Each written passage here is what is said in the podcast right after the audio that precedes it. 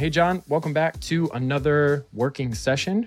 Really looking forward to digging into another business update with you as well. And I know we kind of just debriefed offline here about life and getting the last few powder runs in the spring here for you. And then I'm kind of hoping that we won't see any more snow here in Ohio. I'm looking forward to those 70s and 80s days, playing a little golf, hopefully, that kind of stuff. So yeah, but I pulled out an icebreaker here that actually comes from you. And I thought it was timely for me, at least. I'll read the tweet that you posted. It says, first-time founders do as much as they can by themselves for as long as possible. Second-time founders hire a team as early as humanly and economically possible. And then the reply that you posted to yourself says, true for me at least, right? So I'll put that caveat in there. But the reason I wanted to use that as the icebreaker today is when I read that, usually like I've worked and I've built businesses for other people. So I've been in a full-time role and I'm running a portfolio company for them or something like that. And I view myself as this guy who's not necessarily great at taking a business from 0 to 1 or taking a really established business from 100 to 1,000. So like venture scale, big enterprise scale. I'm kind of that middle guy where it's, if you have a little bit of traction, if you have a little bit of product market fit, if you have a customer base and you want to double, triple, maybe even 5X that, I'm that kind of guy that gets you through those middle chapters. And so like in that capacity, this statement resonates with me where it's, I hire people as early as I can so I can focus on my core competencies and where I add the most value. But now that I'm working on Castaway and I'm doing that kind of 0 to 1 experience, it's harder for me to put that into practice. Even though I know it to be true, the fact that I'm paying it out of pocket, it's my money, not somebody else's money. The fact that like even a fairly modest hire at this stage could basically put me to break even, or just with the way the cash flows in and out of a bank account, get that bank account balance a little lower than I'd like it to be. It's harder for me to do that and kind of bet on myself. So I'm curious, if you approached growth or hiring at Credo a different way than you are for Editor Ninja, and is that possibly a product of having Credo as kind of this financial safety net maybe where it's like, if I need to dip into Credo funds or whatever to fund a hire at Editor Ninja for a little bit until I can recoup that, that's okay. What's your philosophy on that? And how much do you think like being a second-time founder and still having that first business active plays into that? Yeah, it's a good question. And the reason why I share this, and I'm not the only one that has said this. I've seen a number of other entrepreneurs that I know say this, and I've seen it in my own business, in my own life, and in those of friends as well, that I tweeted it because with Credo, it took me a long time to feel comfortable committing to someone else, simply because when I started working on Credo hard, it was my side gig. It's kind of like how Castaway is for you now, where it was my side gig because I was paying myself. I was making my money to fund my half of my wife's and my lifestyle and our expenses with SEO consulting. So that was my job, right? And I viewed that as my job. I was like, I'm an SEO consultant getting this thing off the ground.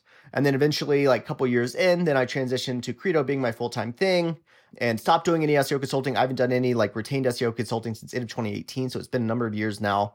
But Credo was at like, I don't know, $25K a month, something like that, maybe a little bit more. So I had the money there to be able to commit. And so I hired my first full-time person around that time. But to skip to the end, I think there's a couple things to it. Number one, Editor Ninja is a sizably different business from Credo in that I am not able to deliver the work. I am not an editor, right? So I'm kind of forced to hire editors. At the same time, I'm also experienced and far enough along now, and the product I've been building out for Editor Ninja is so similar to the first MVP product for Credo that I can do it because I can do it quickly. But then there are also other areas where I'm like, I've done that before. I've written this custom code to like add users to this dropdown so then I can do this reporting. I've done that stuff before, but at this point I'm like, I have so much going on that it's literally not worth my time to do it. But I think where a lot of it comes from is two things, James. One is over the years, I've gotten really good at, and I'm continuing to get better at running a business, running a cash flow positive business, looking at the P&L. Like Credo, I didn't look at P&Ls for 4 years, right? It was like cash flow accounting where I had a bookkeeper, but we weren't reviewing it or anything like that. Now I know like how much are we expecting to grow? Where is that growth going to come from? What are our expenses going to be? What are we projecting those to be? What's our profit margin going to be? And where do I want to keep it? Basically between 10 and 20% is where I try to keep Credo. So if we're getting up to 18, 19, 20, 25, then I know that I can hire, and that might take it down to 15, but that's fine because then I know we're going to build it back up and I know we're still profitable. So I've learned how to really manage a business. And then on the other side, I think some of this confidence with Editor Ninja comes from two things. One is I do have Credo, so I know I can always just work on that if Editor Ninja doesn't work. But Also, just like personally, I'm in a very different financial place than 6.5 years ago. So I have that comfort as well. And it's a very privileged position to be in, and I recognize that. But I just don't have anxiety around money and am I going to be able to pay the bills and like that sort of stuff. Like we're plenty comfortable and we're fine. So I'm able to take more risks. And honestly, the same thing happened with Credo. When I started hiring people at Credo in 2018, 2019, our personal financial situation had changed as well. So I'm like, all right, I can take some risks with this business. And it felt like risks then. And now it's, no, I know how to run a business well, and I know how to hire, and I know how to, you know, bring someone on part-time or very part-time and start doing some things. And then that should lead to this growth. And if it leads to that growth, then I can increase the engagement. So I don't know. I know I just kind of brain dumped there, but yeah. Those are the things that have at least shifted for me. And so I wonder for you, like, with Castaway, I mean, you have your full-time gig, right? And then you have Castaway. I wonder for you if there is a little bit of a step of faith. And even one thing I've been learning a lot about, I've been listening to Andrew Chen's The Cold Start Problem. I don't know if I mentioned it last time, but he talks about like the soft side and the hard side of the market. For you, the soft side is people looking to get editing done. It might be the hard one to acquire, but it's a little bit more, it kind of turns over, versus you have to have the hard side. So Uber has to have drivers. That's their hard side of the market, right? Etsy has to have sellers. Editor Ninja has to have editors. That's my hard side. For you, it's the producers, right? It's the video editors, it's copywriters, it's all that sort of stuff. And basically, Andrew Chen, who was former like head of growth at Uber, head of at least like driver side growth, he talks about you kind of have to subsidize one side or the other. And so Uber heavily subsidized drivers. And it started off easily like subsidizing it there. And I've kind of done that with Editor Ninja, where I have 3 editors now, brought on a new one this week. I subsidize that by guaranteeing them a certain amount every week. Mm-hmm. It's not a ton, but like it's enough to get them committed and to say, yes, I will have 8 hours available. And even if I'm not editing 8 full hours, right? And honestly, if they edit 3, like they've made more money than what I'm guaranteeing them. And I definitely have that work, but they're also guaranteed to get that. And it's also not enough that I can just afford to pay that honestly in perpetuity with the revenue we have coming in. So I don't know. So for you, I wonder if there's something around that where you can say, hey, video editor, I'm guaranteeing you $100 a week, something like that, right? $100 a week or the hours you work, whichever is greater. So, and doing that short term or even like medium term, just to seed that initial. So then you have the confidence to go out and sell. Yeah. Because I think like the sticking point with Castaway right now is, I forget the exact number, but there's some stat that people throw around a lot, which is 60% of American households live paycheck to paycheck or something like that. It's a big number, right? It's like more than half. And I feel like that's not how I operate personally, but that's kind of the life cycle that Castaway's in right now in terms of it matters when client pays this invoice and that money gets handed over to a video editor to compensate them. Like those 2 dates matter to me right now. And maybe they wouldn't if I just said, hey, I'm going to put a $10,000 cash injection from my personal funds into the business. That's kind of our foundation. And so we don't have to worry about cash flow as much.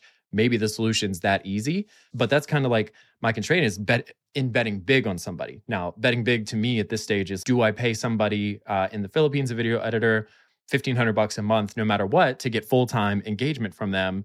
And to them, with the currency conversions and everything, that's a full-time job. Like, that's their salary. So you don't want to bring that person on and not be able to sustain them for a year or whatever, and then have to let them go. That's somebody's life. I don't want to mess with that. But your situation sounds different, where it's like, here's a baseline income you're going to get. It's fairly modest, but it's guaranteed every week, whether you work for me or not. And then it's incumbent upon me to go and fill the pipeline with that work. That feels like betting on yourself, and that feels more reasonable to me. So if I can find somebody that has that level of flexibility where it's, I don't necessarily need to have a monthly retainer that's significant or near full time, but if you can give me a minimum viable income and I give you a minimum number of hours associated with that, and then you pay any overages as needed, if I can find a relationship like that, feels way more manageable to me in terms of hiring. Because what I know from my experience hiring, specifically around like VAs and stuff like that, is you often take a productivity hit for a while you get them up to speed, especially if you don't have your documentation in order and you don't have your processes laid out clearly. But even then, there's some onboarding, there's some like side-by-side training, there's screen recordings that you got to share. That person doesn't know your business like you do. So for 2 or 3 weeks, maybe even a month or so, your productivity goes down because you're kind of holding their hand a little bit. But then after that, you see exponential gains as they get that confidence, they get that independence and autonomy around it. This might be the same way. So I think it's not a clear black and white, yes or no, like definitely higher. Maybe it's higher with the expectation that things might not be better right out of the gate, but you're betting long-term on yourself, and the productivity will catch up, and then it will continue to compound over time. And you just got to have that blind faith that you're finding the right person, you're equipping them with the right resources, and your business will be better for it long-term, but don't necessarily look for that gain in the first 30, 60 days, right? Yeah. Yeah, for sure. And I think some of this comes down to what you were talking about initially there is kind of, you know, black and white, not at all or full time versus there's very much like shades of gray in life, I believe, but also in hiring and in business. And so as Rob Walling talks about, he talks about like stair-stepping in business, right? Starting with a service business and going to a productized service, going to a SaaS, like whatever. I think we can think that we can take that same principle and apply it to hiring and say like, all right, we're starting off with a contractor at this level, right? So you find a contractor, like very much a contractor that you can guarantee whatever, $100 a week, something like that, right? Like your goal, yes, is to pay them $1,000 a month, right? But you're guaranteeing them $400 because you have that level of work and you're confident that you can sign that level of work, right? And then assuming you have the work and then you only pay them more, pay them up to that like $1,000 or whatever. And then also with this kind of contractor coming on, that forces you to then get that those SOPs and processes, et cetera, all in place for that one person. So eventually the goal is you outgrow that person and maybe you bring on a second one or you bring someone on full time and then the base is already set, right? And you don't have to spend as much time. It's not as big of a risk, as you said, or like an outlay and like productivity hit to get them up to speed because you're not like, because you have everything ready to go, right? It takes you 2 weeks to get them up to speed as opposed to 6 weeks because you spent the time beforehand getting a contractor up to speed. Right. Totally agree. Awesome. Well, that's been helpful for me. I mean, the other thing I'm wrestling with is like, we'll probably get into this later on, but I've had a little bit more difficulty selling subscriptions based on, I think, price point and just the offerings, people wanting to customize that. So that's a little bit of it is I don't have as much MRR as I do like the occasional, here's a 12 episode bundle, $3,000 cash injection into the business. And can you hire against that? Not necessarily knowing that's going to come again next month. That's a little harder too. So that's a little bit of a wrinkle, but nuances to every business, right? So I think as we sell more subscriptions, you get that recurring revenue. You can bank on some percentage of churn, but for the most part, you hope to retain folks for a few months at least, right? So that's something I would have way more confidence hiring against, just knowing that for this account, or these three accounts, $1,500 per month from each of those for the next 6 months is a fairly confident assumption to make. So then, yeah, I can hire against that, right? And I'll have that person employed in a significant way for at least 6 months. That would be a big step. So that's kind of one of my goals is to like solve that subscription puzzle because I think that opens up a lot of doors in terms of scale. It does, though at the same time, subscriptions also have churn, right? Or can have churn. So you're still going to run into the same issue. I think it really comes down to, in my experience, comes down to, for me, I forecast out like growth and expenses and all of that for like the next 8 to 12 months at Credo. And I'm starting to do it for Editor Ninja as well. So, and that gives me confidence to say, like, I literally yesterday put together our growth, like our kind of projections for Credo for the next 12 months. And I read the book, Simple Numbers, Straight Talk, Big Profits by Greg Crabtree, which was just like mind-bending for me with thinking about like finance and running a business, like operating a business. And basically, I literally have I have all of our expenses outlined. I also have roles that I want to hire and how much those are going to cost. And then I have, so total revenue and then all expenses and kind of how I expect those to go based off of historical numbers and whatever.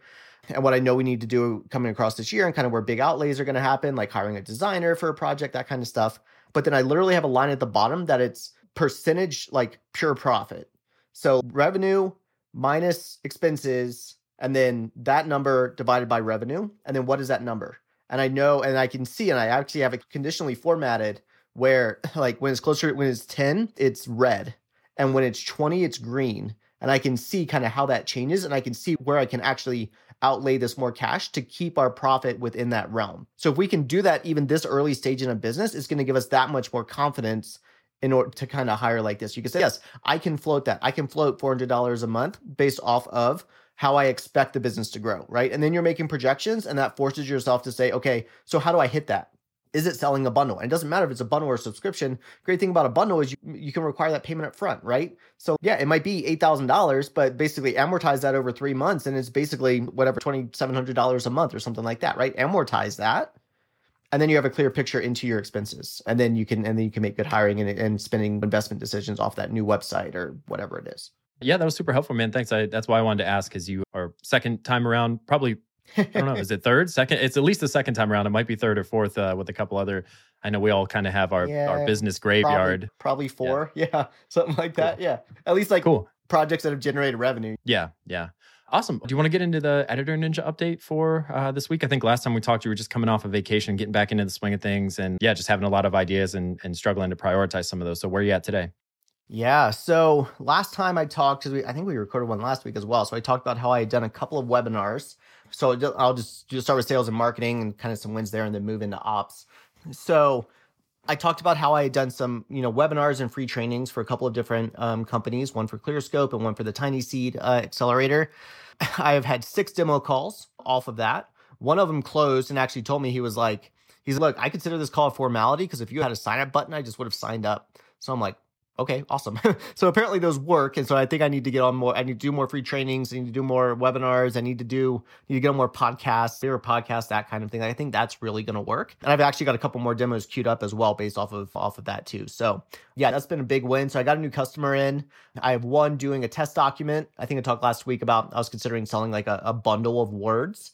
And I'm actually moving forward with that. I pitched it to some people. I have someone committed. They're getting a test doc done at cost because a lot of people ask me for test documents. So can I do a test document? And I don't want to do work for free, but, and maybe we'll get there at some point, but I basically tell them now, I'm like, look, we'll do a document for you at cost. Like what it cost me, I will give it to you for that. Assuming it is good, up to 1,500 words, something like that. Actually, I don't even care if it's at cost, but as long as you commit to buying a bundle of X tens of thousands to 100,000 words to use over the next 12 months. And they're like, great, yeah, sounds good. So I've got one of those in process right now. And it's something one of my competitors does too, where they message, get a free document, but it's basically you get the first 500 words of a doc quote for free, right? So it's a 1,500 word document, you pay for 1,000, but they also have the per word high enough that they're not losing money on it, but could be worth doing that. Cause say like under 1,000 words, test doc, we'll do it for free, right? Cause that cost me like $20. And if I could spend $20 to potentially make thousands on a subscription, heavily worth it. So something I'm thinking about, but I'm starting to get some signal again, starting to get some closes. I got a couple more committed, a couple more on the bubble. So that's pretty exciting there. It's definitely like picked up over the last few weeks, especially with like sales calls and how I run that. So I was going to ask, talk to me about your strategy with demo versus like just straight purchase. So what made you decide to like, hey, I'm going to force everybody through a demo, at least on the subscription side of things versus just having a checkout form and letting somebody sign up? Because right now with Castaway, I originally had an application form basically, or an interest form. And I switched over to just straight checkout now. And my justification for that is I've got a day job and I can't do sales calls all day, or I'll start to compromise that because most folks can only, meet between 9 and 5. And so that if I got to any kind of scale, that would be problematic. So, but at the same time, like I realized that's really going to ratchet down the sales pipeline because who wants to just walk up and pay $1,500 to $2,000 a month off of a landing page? That'd be some pretty killer landing page. And maybe we'll get there someday with a bunch of social proof or referrals. But yeah, I made that decision intentionally knowing that it might hinder growth for a while, but that's kind of okay because I don't have the operational setup and processes to support a whole bunch of sales right out of the gate. So, but with you going with a demo, is there a reason you did that? Is it about qualifying customers or is it just reducing the friction? It's pretty easy for somebody to just say, yeah, I'll take a call. Like I don't have to open my wallet today. I'll just take a call. So what was your thought process there? Yeah, the thought process was really learning. It was, I want to talk to as many people as I can to hear what questions they have, to hear what objections they have, all that kind of thing. Yeah, and it's interesting on the psychology side that people look at, they don't look at monthly nearly as much as they look at annual. So here's an example for you, James. I have a pickup truck, right?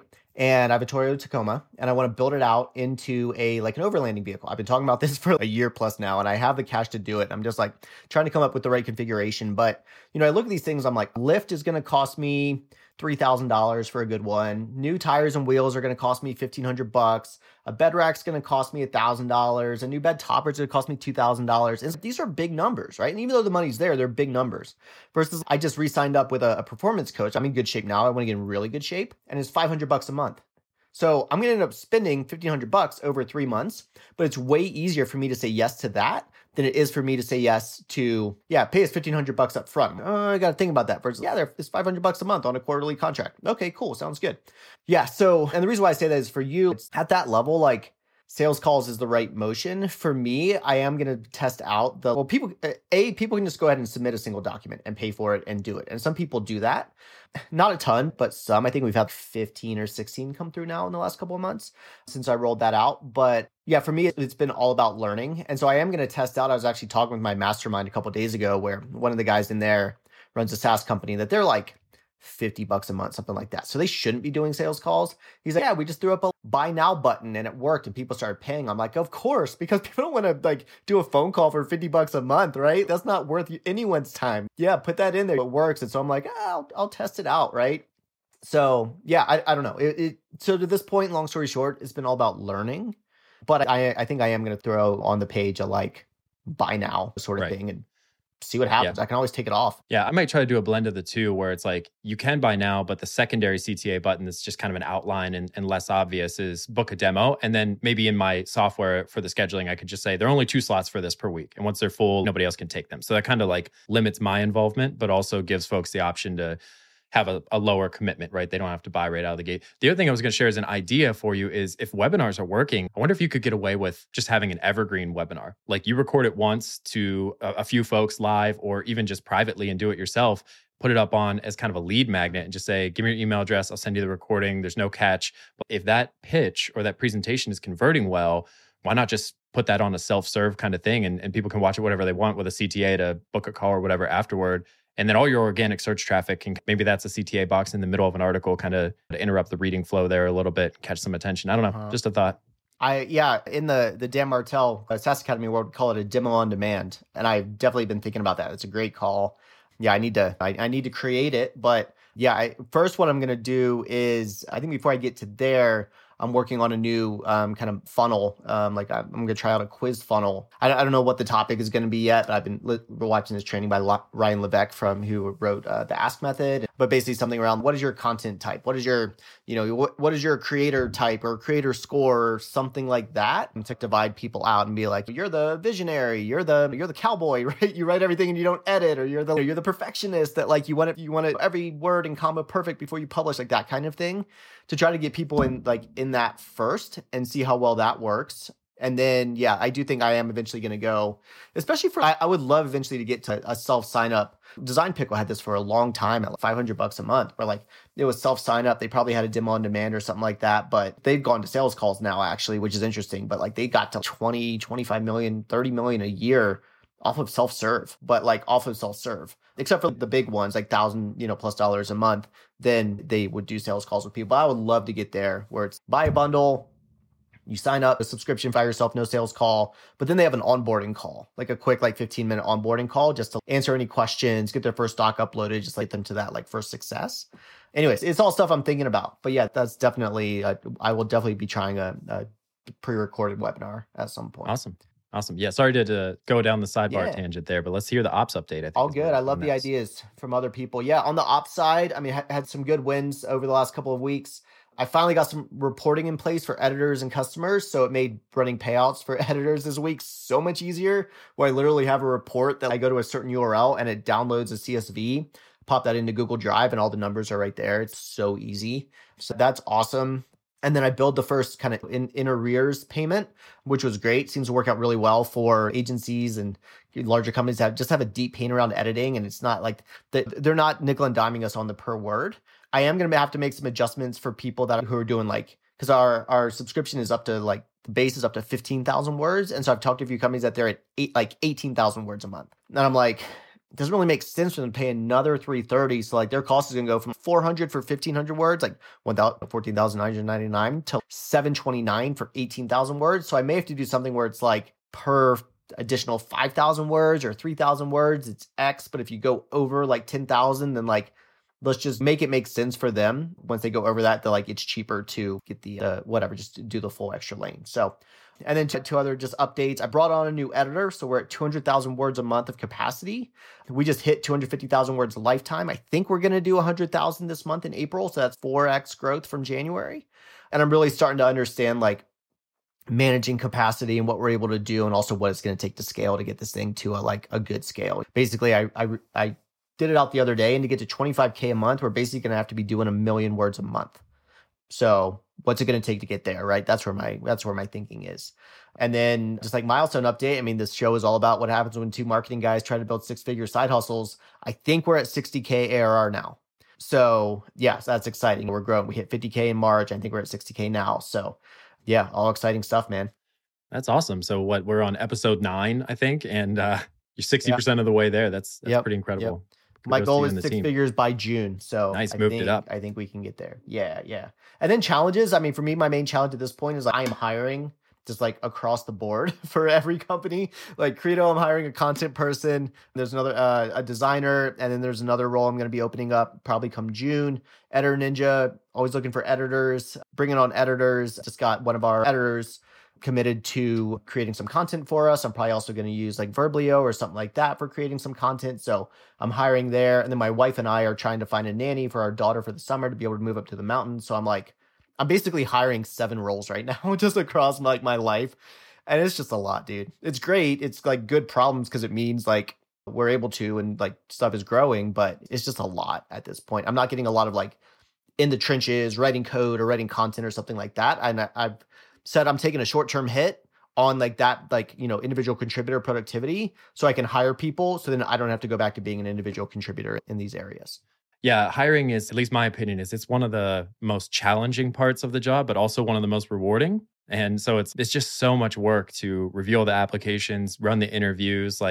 It's emotionally draining to make the tough call between 2 really good candidates sometimes and just give bad news to the rest of them and stuff like that. So that part's awful, but then hiring the right person, giving them a great opportunity, giving them a way to progress in their career and take that next step. That's all super rewarding. I imagine, I've never run a marathon, but I imagine that's what it's like. It's, man, this really friggin' sucks. But when you're done, you're just like, oh, I'm so glad that I was able to do that. And I feel good about myself getting through that ordeal. So, yep. And that's probably at GetCredo.com/careers is what it looks like for those roles, at least. I don't know about Credo.com/careers. That's right. Yep. Cool, man. On to you, man. What's going on at Castaway? Yeah. Let's dive right in. Okay, I'll start with operations. So last time we talked, I think I was getting applications from video editors, and we had 2 or 3 really talented video editors make it through kind of the filter or the gauntlet. And to talk about hiring and how hard it is, I'm like, man, I would love to hire all 3 of these, but I can't right now.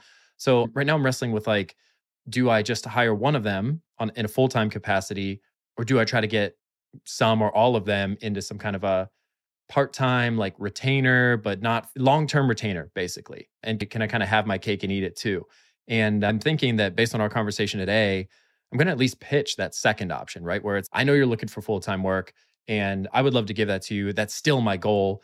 But how do you feel about maybe doing, I don't know about with the currency exchange and stuff, it might end up being the same dollar amount to get each of them on at 15 to 20 hours a week consistently than just hiring one of them at 40 hours a week, right? So I think I might at least explore that option and see if there's interest there, because I could really quickly, if I had 3 editors to kind of take on some of the capacity, even if they're working part-time, I can go out and hustle on the sales and marketing side. And I feel I could pretty quickly bump them up one at a time to full-time anyway, right? But it's just the value of getting 3 minds, 3 sets of hands, 3 schedules, the coverage that I think occurs having multiple contributors versus one contributor might be worth exploring. But I guess I'd pause there to get kind of your reaction to that.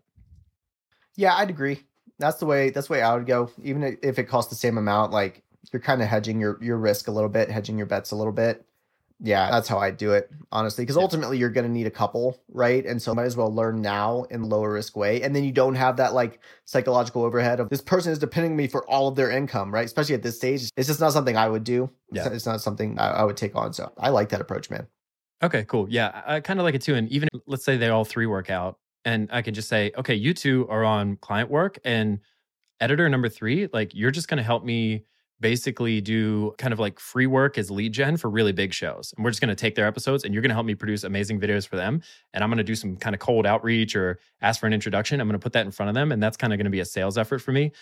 I wouldn't be able to do that with just a single editor. It'd be too much divided attention and context switching and things like that. So yeah. So then other ops stuff, we are migrating to WordPress. We talked about this loosely last time. I've gone back and forth on this, but that's well underway. And I'm excited about hopefully getting that wrapped up by the next time we talk so that I can start A/B testing things like we've been talking about today, price points, service packages, demo call versus purchase. I can have multiple versions of landing pages and direct traffic to each one and see what the conversion rates look like, time on page, all that kind of stuff.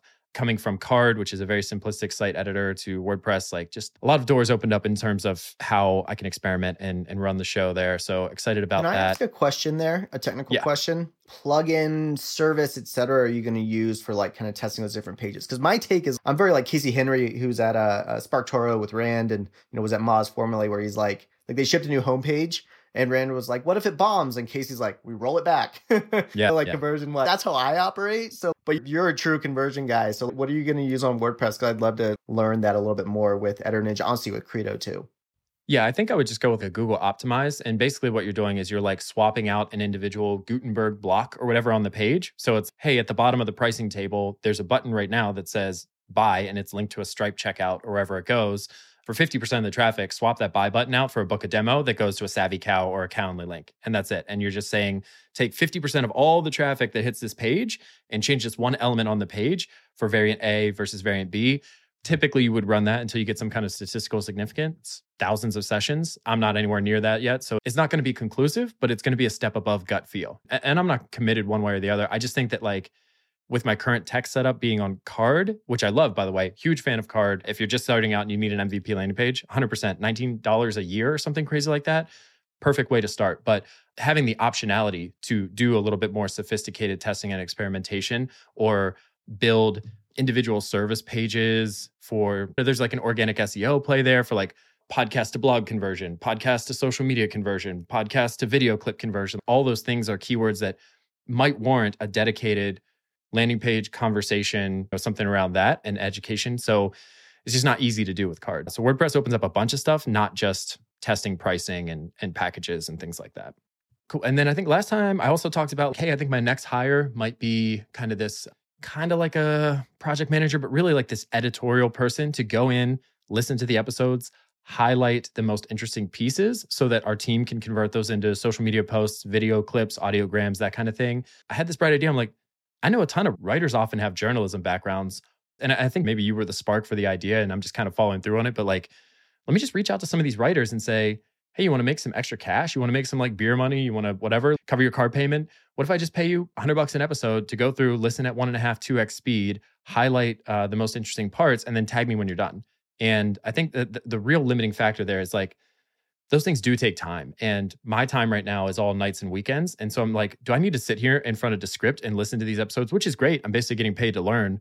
But if I sell 2 or 3 more clients, I physically can't do that. So I got to solve for this. And it's kind of a tougher skill to hire for. But I think you go to writers, they have a journalism background, they have eyes and ears for the most interesting parts of a story.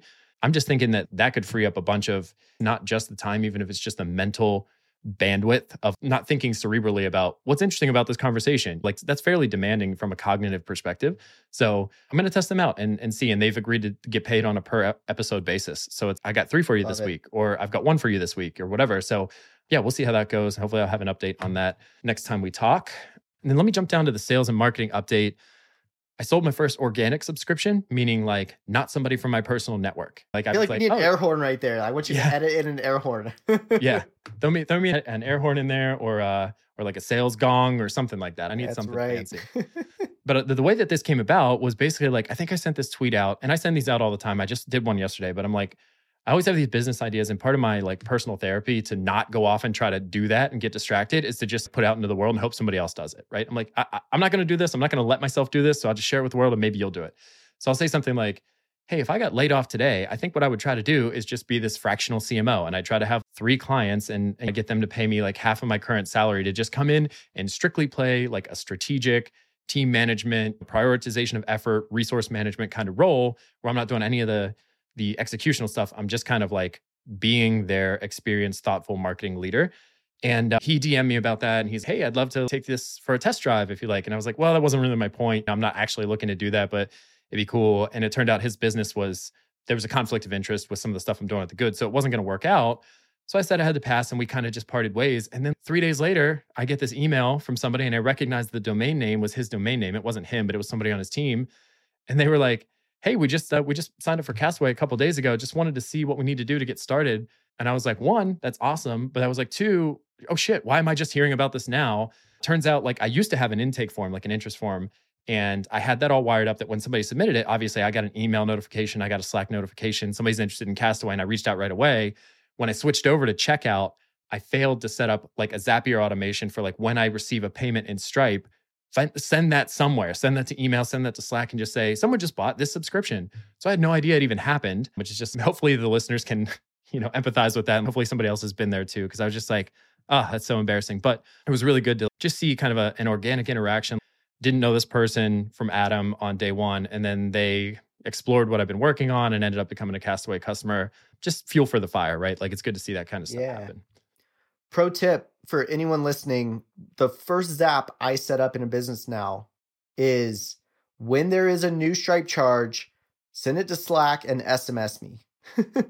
Like, and I don't set it up on like the form level, like the Gravity form level. I set it up on the Stripe level. So it's just like overall for any charge that happens in the business, send me an SMS and put it to Slack. I don't even have it send me an email. I don't really care about an email. I'd rather see it in real time and also put the status. What is the status of it? Because we've occasionally, you'll have it fail and you want to know when like someone tried or they need to update their credit card or whatever. So it goes to like accounts receivable, but that is an amazing Zap to set up. Cause also like you'll be sitting at dinner and you're like, woohoo, I just made $1,500. Right. It's pretty awesome to celebrate like that. Yeah, I got to go fix that because I have the channel now, but I went straight to Zapier. I didn't know that they had a direct integration through Stripe. I would 100%, like Zapier is great, but those things fail all the time. And I don't want that to happen. So I'm going to go make that a direct integration. So I think, like I said, the editorial hire, the kind of like clip identifier role, and then the video editor hire, I think it's going to open up some time. So over the next 30 days, I really want to get back on the sales and marketing train. And I think I'm going to start by reaching out to what I'm just loosely calling partners. But what I have in mind there is like podcast production agencies, hosting services, people who have courses or communities around running podcasts, and just try to get some kind of relationship going with them, whether it's an affiliate program where they get a commission for every referral they make, or just straight up, here's some exclusive pricing for your audience or something like that. I think that's probably step one. And then step two, I just want to experiment with some sponsorships and ads with like podcast-centric newsletters, sponsoring other podcasts for, you know, bigger businesses, marketing podcasts, that kind of thing, or even just running ads on different social media platforms like TikTok Reels or Twitter or Reddit or anywhere. I just kind of want to experiment with some of those things and see if I can find a honey hole to just like, you put $1 in and you get $5 out kind of thing. And I think I'm ready to shift focus over there. So that's kind of my plan for the next month, is to lock in these hires, start kind of funneling work over to those folks some more, and hopefully nothing breaks along the way. And then with all that extra brain space, start experimenting with some of these partner relationships and maybe some paid sponsorships or advertising. So, well, and the thing I love about that is then you have confidence, right, in your capacity, and you can sell X. I mean, people get so scared to, but what if I put this like buy button on the site and we can't support it all? Well, you figure out how to support those people that buy, and then you remove the buy button from the site until you can scale and serve more, right? Like it's literally that easy. Let's not hold ourselves back because of fear around, but what if this thing happens? Like that's a champagne problem. And you also are fully in control to slow it down. Like you can always like switch it out. Nope, no more buy now. You have to schedule a demo and I have 2 slots a week, right? Or guess what? I have no slots for the next 4 weeks. People are like, oh, it's annoying. You're like, it'd be more annoying if I signed you on and took your money and wasn't able to deliver. Right. Yeah. So yeah, that's awesome. Yeah. That's a big step. Congratulations. Yeah. Thanks. Cool. So I had one question for you. All of this is requiring more training and process documentation. I have that as Google Docs, and at various positions in my past, I've used different tools. I'm curious what you use at Credo and or Editor Ninja to kind of like just that central source of truth for how to do X. Everybody knows to go to this one place. I'm assuming you have something in place. Maybe you don't, but like I've seen Notion. I've seen a tool called Process Street. Our friend Brian Castle built a tool called Process Kit for repeatable processes. I've seen some people just run it out of Asana. Like how do you host those walkthrough videos and those step-by-step instructions with screenshots and all that stuff? Like where's your central location for that? We don't have it at Editor Ninja yet. I onboarded a new editor yesterday, 2 days ago, something like that. And outlined it all for me. It was like 45 minutes. I was like, oh, by the way, this. Oh, by the way, this. Oh, by the way, this. And I was like, shoot, I should have recorded this and get someone to transcribe it and write up like editor training. Credo, Google Docs with a Trello board. That is our like index for training. And so then we have it by, there's a Carrd for each one, how to do this, how to run payments, how to do this, how to do that. And everyone knows, go to that Trello board and it's by department. So it's like, here's for revenue, here's for marketing, here's for whatever, engineering. That's where we do it, honestly. I haven't needed more than that. I like to keep it simple with tools I already know. Yeah, we could use a Trainual or something like that. I'll probably get there at some point, but I just, I don't know. I kind of hate most software that makes me do it in their way. That's why there's so many project management tools and documentation tools and dev like priority tools and all of that, because everyone has a different way of doing it. And there's 8 or 12 different ways. So you kind of have to find the one that works for you, or I just roll it myself and just hack it together with, as I said, that's kind of our index, and then Google Docs, and all owned by essential hello@getcredo.com account. So it's not tied to me or a specific person or whatever. And that's how we've done it. How do y'all do it at The Good, and how are you doing it for Castaway?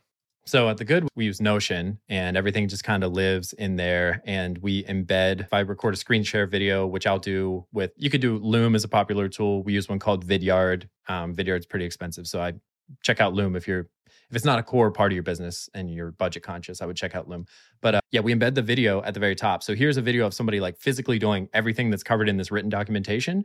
And then there are a bunch of drop downs. Like the first drop down will be like step one, and it's collapsed by default, but it's step one, sign into Riverside to start your podcast recording. And then the drop down has sub steps for all that property. And then step two is whatever, get your recording technology set up, lighting, camera, whatever. And that's a checklist for that. Step three, and they're all in a drop down. So that's kind of how we do it at The Good. And then I haven't really, outside of Google Docs, I haven't started doing much of it at Castaway because it's been all me for the most part doing the delivery work, and I just know how to do it. But I will say at both The Good and for Castaway, we're looking at this tool called Tango, and it's at tango.us. Basically what this is, it's a Chrome extension. You install it, and it's kind of like Loom. You just kind of start recording, and then you physically do the tasks. Like you sign in to the browser-based tools that you're using. You click around, you do all your things, and it basically highlights the individual elements you interact with. So if you click the menu button, it takes a screenshot of where the menu button is. And then if you click account settings, it takes a screenshot of that. And then if you edit the title, it takes a screenshot of that. So anytime your mouse interacts with the page, it grabs a screenshot. And then when you stop recording, it creates this document with all those screenshots and a rough like estimate of what you did, like a description. So it's click on menu, edit title, type in title, and it does its best job. And it kind of creates that rough outline for you in a Google Doc style thing. And then you can go in there and edit that once you're done. And so you can edit those descriptions. You can swap out a screenshot for a better one, whatever. But what I like about that is like, you just physically do the thing, and it creates the written documentation step by step for you. You still have the ability to edit, then you save it, and then you can link to it. And it's just kind of a shared link. So admittedly, we haven't used it. I don't know if it delivers on the promise, but conceptually, that seems really cool to me, because usually what I do is I record like a 20-minute screen share video, which is great, but sometimes it's me rambling. Oh, I don't know why it's not accepting my password. Let me go ahead and try to fix that. Let me grab my password. You know, it's just awkward. But with this, you can do all that stumbling around and then just clean it up at the end and have a written example. Because some people like writing, some people like to watch the 20-minute video. I don't know. So yeah. This is awesome. It's almost too good to be true, especially at $12 a month. That's crazy. I'm going to give it a shot. I mean, it's free to start. So right. Interesting. Very cool. Cool. That's all I had for today. I guess maybe we'll bring this thing in for a landing. As always, we are at workingsessions.fm. You can subscribe wherever you're listening. And then if you go to workingsessions.fm, we have an ask a question item in the primary navigation there where you can actually submit something in writing, whether it's feedback on the show, it's just praise, who doesn't love praise, or if it's a question you have about our businesses or just running a business in general, you can submit that in writing. You can record audio, you can record your screen, you can record your camera, whatever you're comfortable with, and we might address it on the show and give you a shout out. So anything to add, John, before we say goodbye? I don't think so. Thanks everyone as always for listening. Leave us a comment, leave us a rating wherever you're listening to the show. We appreciate you. Catch you next time. Awesome. Thanks as always.